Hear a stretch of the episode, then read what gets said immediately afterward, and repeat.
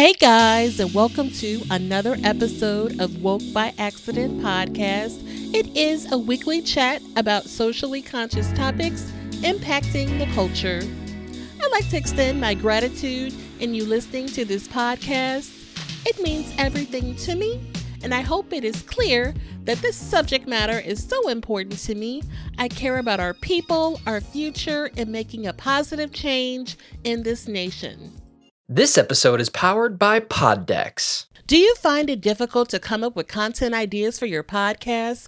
Or perhaps you've gotten stuck during an interview with a guest where you just have nothing more to ask? Try Poddex today. Poddex is the best all in one podcast idea generation tool. You get everything from episode ideas to interesting conversation starters for interviews engaging discussions for your live streams, and even social media content ideas. With this tool, you don't have to spend weeks trying to come up with content for an episode or unique questions for your guests. Just shuffle the cards, pick one at random, hit the record button, and get started. Now you can make better content, have more fun while you're at it, and get your viral moment all with Poddex. Head over to poddex.com and use code C4C. Hey guys, and welcome to another episode of Woke by Accident podcast. And this episode is especially for the content creators of color collective. Welcome. Today, I want to take a look back at a case that really ignited a movement the Trayvon Martin matter, February 26, will mark the 10 year anniversary of the death of Trayvon Martin. We may remember February 26 on 2012, Trayvon Martin, who was 17, left a relative's home in Sanford, Florida to go to a local 7 Eleven for a bag of Skittles and a beverage. As he walked home, he encountered George Zimmerman, who was a neighborhood watch captain who called 911 and reported seeing a person who looked suspicious. Zimmerman confronted Trayvon. After the confrontation escalated, Zimmerman shot and killed Trayvon Martin. The death of Trayvon Martin sparked the Black Lives Matter movement, but 10 years later, have things really changed in a significant way, we want to take a look back at the incident concerning Trayvon Martin as we remember him. And there's also a recent update concerning George Zimmerman and the family of Trayvon Martin that we will share as well. If you've heard me speak about the reason why I've started this podcast or the reason why I was inspired to start this podcast, then you've heard me talk about how I was inspired by the death of George Floyd and the death of Michael Brown, the reopening of the Michael Brown case, and the aftermath and the actions that the community took. And so you can't really have that conversation without looking at the Trayvon Martin case so it's really appropriate to talk about Trayvon Martin and honor him as we look back on the 10 year anniversary of his passing.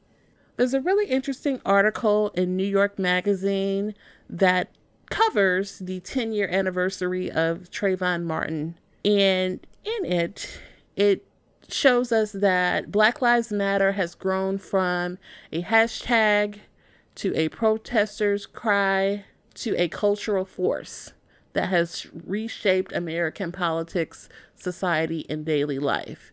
I feel that that is accurate. Now, more than ever before in history, we see politicians and athletes and journalists and all the figures on in the media talking and speaking about the deaths of African Americans more regularly than ever before. And it's because of cases like Trayvon Martin, George Floyd, Michael Brown, and the fact that they keep happening over and over again. And mind you, there's so many other cases that we don't know their names and their significant hashtags too. Carrie Ball and others. We could go on and on. So let's take a look back at the timeline and we will bring you back to where we stand today with that update that I did mention. So, February 26th, there's that horrible confrontation with Trayvon Martin and George Zimmerman, which results in Zimmerman shooting and killing Trayvon Martin. On February 28th of 2012, the Trayvon Martin family retained Benjamin Crump for their lawyer. He was known for representing the parents of Martin Lee Anderson, a black 14 year old who had died at a Florida juvenile justice boot camp for teens in 2006 after being beaten and suffocated by guard. Crump had helped the Andersons reach a $5 million settlement with the state. On March 8, 2012, Crump and the Trayvon Martin family file a wrongful death lawsuit and demand that the law enforcement hand over 911 tapes of the call made during the incident. They also authorized a petition on change.org calling for Zimmerman to be prosecuted for murder. By the end of the month, it will gather more than 2.2 million signatures. On March 19, 2012, Florida Governor Rick Scott asked the State Department of Law Enforcement to open an investigation into the Trayvon Martin shooting. March 20th, the Justice Department and FBI also opened an investigation into the Trayvon Martin death. A Florida state attorney announces that a grand jury will convene in April. March 21st, a Million Hoodies movement for justice is created by Daniel Mark Maree a 25 year old, to call for the arrest of George Zimmerman.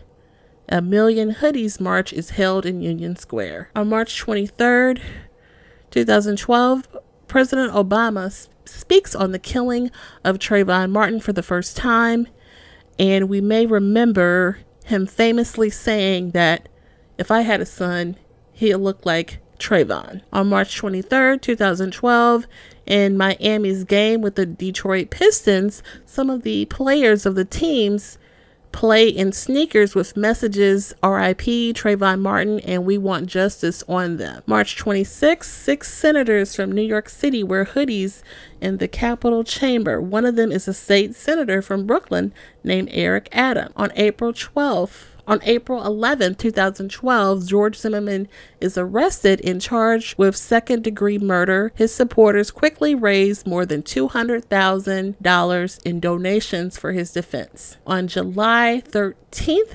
2013, after 16 hours of deliberation, a jury of six women find Zimmerman not guilty. On July 13, 2013, 13, amid the public outrage at the Zimmerman verdict, a 32 year old organizer named Alicia Garza from Oakland, California, posted on her Facebook page a love letter to black people, and it ended with Black people, I love you, I love us, our lives matter. Patrisse Cullors, a 30 year old anti incarceration organizer in LA and a friend of Garza started posting with the hashtag hashtag Black Lives Matter.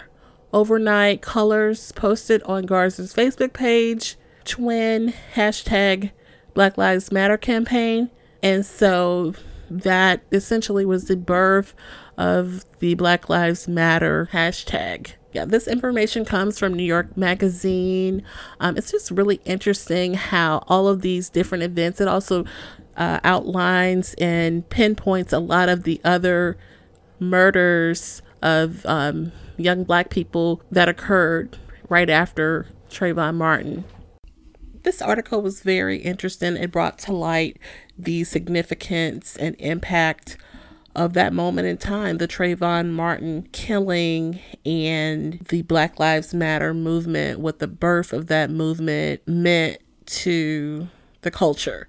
So, wanted to pivot and discuss the update in the George Zimmerman update. He filed a lawsuit against the family of Trayvon Martin back in 2019. And so the update is that a judge in Florida has finally dismissed the defamation and conspiracy lawsuit that George Zimmerman had filed against the parents of Trayvon Martin. Now, Judge John Cooper in Tallahassee dismissed all counts against all defendants in the lawsuit filed by Zimmerman against his parents, Sabrina Fulton and Tracy Martin, attorney Benjamin Crump, who represented the family, and others. In his order, the judge wrote that Zimmerman had failed to show any fraudulent representation and that any other further arguments in the case would be futile. It goes on to state there can, be no claim for conspiracy to defraud if there is no adequately stated claim for fraud. The other individuals who were named as defendants were HarperCollins Publishers, which had published a book that the parents of Trayvon Martin wrote, and Brittany Diamond Eugene and Rachel Jeantel, who were named as uh, wit- witnesses in the original case against George Zimmerman. It appears he tried to allege that Rachel Jeantel was a fake witness, and so he and that he, she pretended that she was the one that Trayvon Martin was talking to on the phone before he was shot. And so he was, uh, his lawsuit alleged that Brittany Diamond Eugene was actually the person who he was talking to, but she didn't want to testify. And so her half sister, Rachel Jeantel, pretended that she was the one, and Jeantel ended up testifying. However, I guess they were not able to dis- disprove that. I'm not sure where his claim for that um, particular narrative came from. This information comes from NBC News regarding the basis of Zimmerman's lawsuit. Um, it has now been dismissed um, as of February the 17th, 2022. So um, he was suing for a $100 million. So, you know, it's just really kind of sad. It's not enough that he killed Trayvon Martin, you know, who was unarmed over 10 years ago.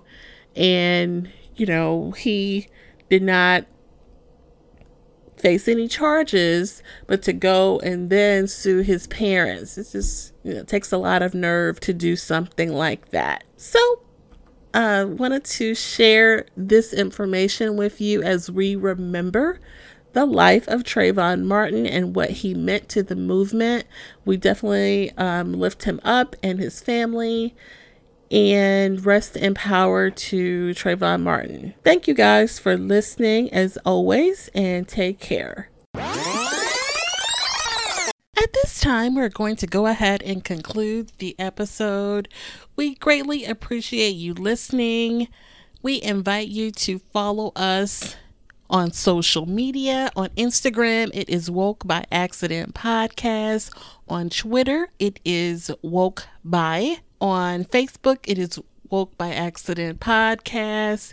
We also have the new website up, www.wokebyaccident.net. Please check us out and also follow us on all of your favorite streaming platforms and please leave a review and share feedback. You can also reach out by Gmail, wokebyaccident at gmail.com. And every time you listen, we appreciate it so much. Thank you for listening and take care.